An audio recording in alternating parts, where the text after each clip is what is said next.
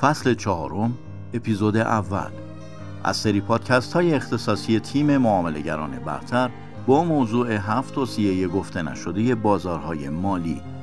مترجم ساسان گدری. یک اهداف و روش معاملگری خود را مشخص کنید. قبل از اینکه سرمایه ای را وارد بازارهای مالی کنید داشتن ایده ای درباره مقصد و چگونگی رسیدن به آنجا لازم است. در نتیجه ضروری است که اهداف مشخصی در ذهن داشته باشید. سپس اطمینان حاصل کنید که روش معاملاتی یا استراتژی شما توانایی دستیابی به این اهداف را دارد. معامله کردن در بازارهای مالی سبک های مختلفی دارد. از جمله معاملهگران روزانه. معاملهگرانی که با این سبک معامله می کنند معاملاتشان بیشتر از یک روز کاری باز نمی ماند.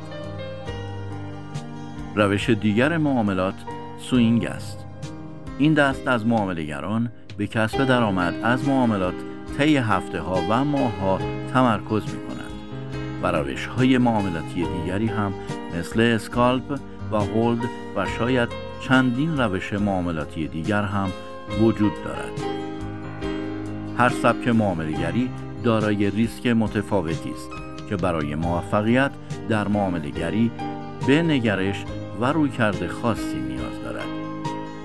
به عنوان مثال اگر نمی توانید شب را با موقعیت باز معامله در بازار راحت بخوابید مثل من ممکن است معاملات روزانه را در نظر بگیرید. از طرف دیگر اگر بودجه قابل توجهی دارید که اول نوسانات مقطعی به بودجه شما آسیب نمیرساند. و دوم فکر می کنید از افزایش ارزش معاملات در طی چند ماه سود می‌برید؟ ممکن است معاملهگری بلند مدت یا سوینگ برایتان تر باشد. فقط مطمئن شوید که شخصیت شما متناسب با سبک معاملهگری شماست. نکته مهم عدم تطابق شخصیت شما با روش معاملاتی شما منجر به استرس و ضررهای زیاد می شود.